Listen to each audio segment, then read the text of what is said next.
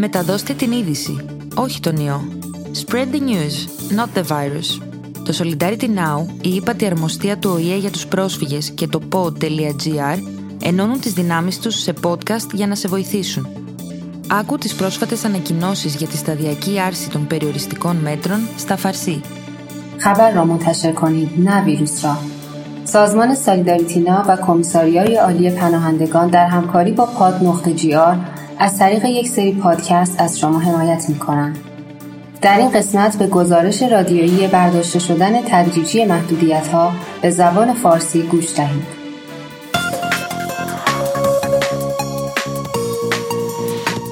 خبر را منتشر کنید نه ویروس را در مبارزه برای کاهش انتقال ویروس کرونا همه ما یک تیم هستیم آگاه میمانیم احتیاط می‌کنیم امن میمانیم و از اطرافیانمان حفاظت می‌کنیم. کاهش تدریجی محدودیت های اعمال شده. روز سهشنبه 28 آوریل دولت یونان اقداماتی را برای کاهش تدریجی محدودیت های حرکتی که برای جلوگیری از انتشار ویروس کرونا اعمال شده بود اعلام کرد. این بدان معنا نیست که زندگی به حالت عادی باز خواهد گشت. بلکه بسیاری از محدودیت ها تا زمانی که کرونا همچنان تهدیدی برای سلامت عمومی باشد برقرار خواهند بود. برداشتن محدودیت ها به تدریج است و بخش های مختلفی را تحت تاثیر قرار می دهد. آزادی حرکت از تاریخ چهار ماه می داشتن مجوز حرکت یا ارسال پیام کوتاه دیگر لازم نیست و شما قادر خواهید بود آزادانه خانه را ترک کنید. با این حال توجه داشته باشید که استفاده از ماسک برای افراد در وسایل نقلیه عمومی از جمله اتوبوس، مترو، قطار، تاکسی، بیمارستان، درمانگاه، مطب پزشکان و آسانسور الزامی است. جریمه 150 یورو ممکن است به دلیل نقض عدم پوشیدن ماسک تعیین شود در حالی که در بیمارستان ها جریمه تا 300 یورو افزایش می‌یابد حفظ مسافت اجتماعی دو متر نیز در کلیه اماکن عمومی لازم است تاکسی ها رعایت سوار کردن حداکثر یک مسافر را به استثناء والدین با فرزندان زیر سن و یا شخصی که به دلایل پزشکی با وی همراهی می کنند ادامه خواهند داد. برای حمل و نقل عمومی در ساعات شلوغ افزایش ترانزیت و از ساعت ده صبح الی دو بعد از ظهر و از ساعت 6 بعد از ظهر تا نیمه شب کاهش ترانزیت خواهد بود. با این حال توصیه می شود استفاده از وسایل نقلیه عمومی را به حداقل برسانید مگر در موارد ضروری و فقط به دلایل کاری در ساعات شلوغ هفت الی ده صبح دو الی پنج بعد از ظهر. از تاریخ چهار ماه می یک راننده و دو مسافر در وسایل نقلیه خصوصی مجاز است. اما عبور مرور در بخشهای دیگر از 18 ماه می مجاز می باشد. افتتاح فضاها و خدمات عمومی. از تاریخ چهار ماه می ورزش در فضای باز و شنا در دریا مجاز است. اما سواحل سازمان یافته همچنان بسته خواهند بود. امکانات ورزشی در فضای باز از جمله های ورزشی از ورزشکاران استقبال می کنند البته با رعایت بهداشت فردی. های بدنسازی همچنان بسته خواهند بود. زمین های بازی نیز تا اطلاع ثانوی بسته هستند. بیمارستان های عمومی برای جراحی و بیماران خارجی بازگشایی می شوند. مغازه های زیر افتتاح می شوند. مغازه های کوچک، آرایشگاه ها، کتاب فروشی ها، مغازه های فروش لوازم ورزشی، فروشگاه های گل و گیاه و عینک‌سازی ها. کارمندان حمل و نقل عمومی، سوپرمارکت ها و آرایشگاه ها موظفند از ماسک و دستکش یک بار مصرف استفاده کنند. استفاده از آسانسور در صورت وجود پله برقی توصیه نمی شود و ممنوع است. مردم باید در ایستگاه های مترو از پله برقی استفاده کنند و فقط افراد دارای مشکل تحرک یا برای حمل و نقل کالا می توانند از آسانسورها استفاده کنند. اگر استفاده از آسانسور ضروری است، باید تا چهل درصد از ظرفیت آن محدود شود.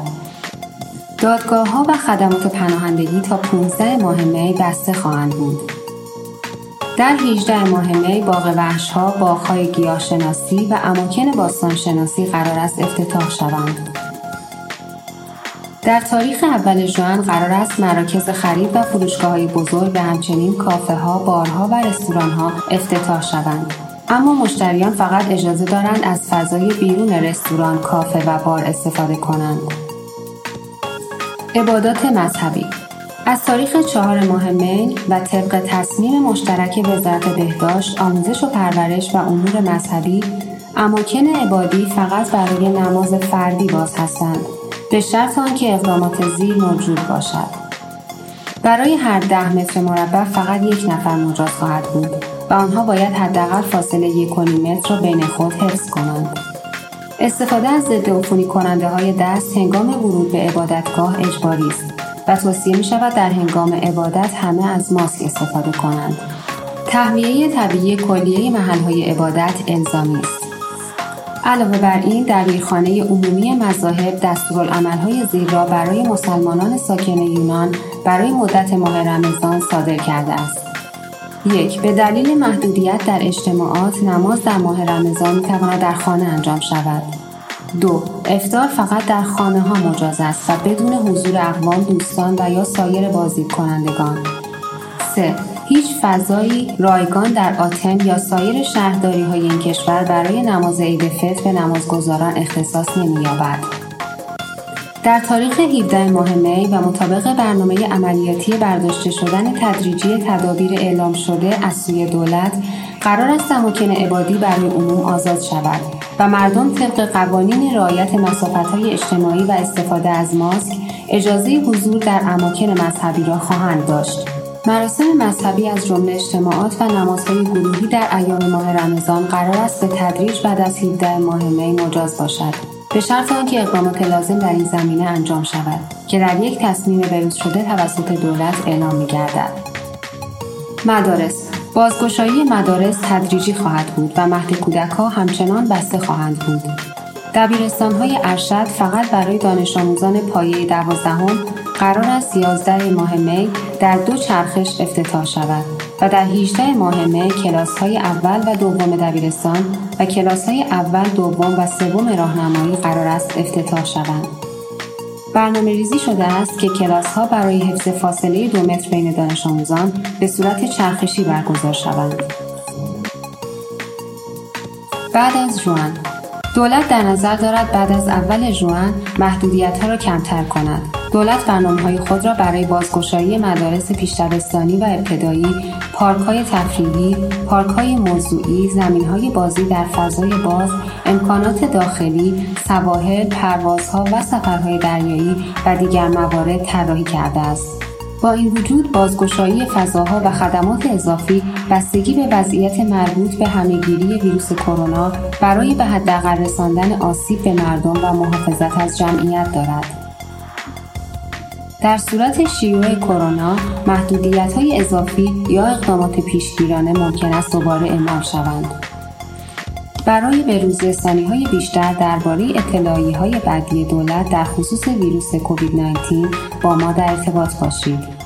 ما تسلیم ترس نخواهیم شد. امن بمانید.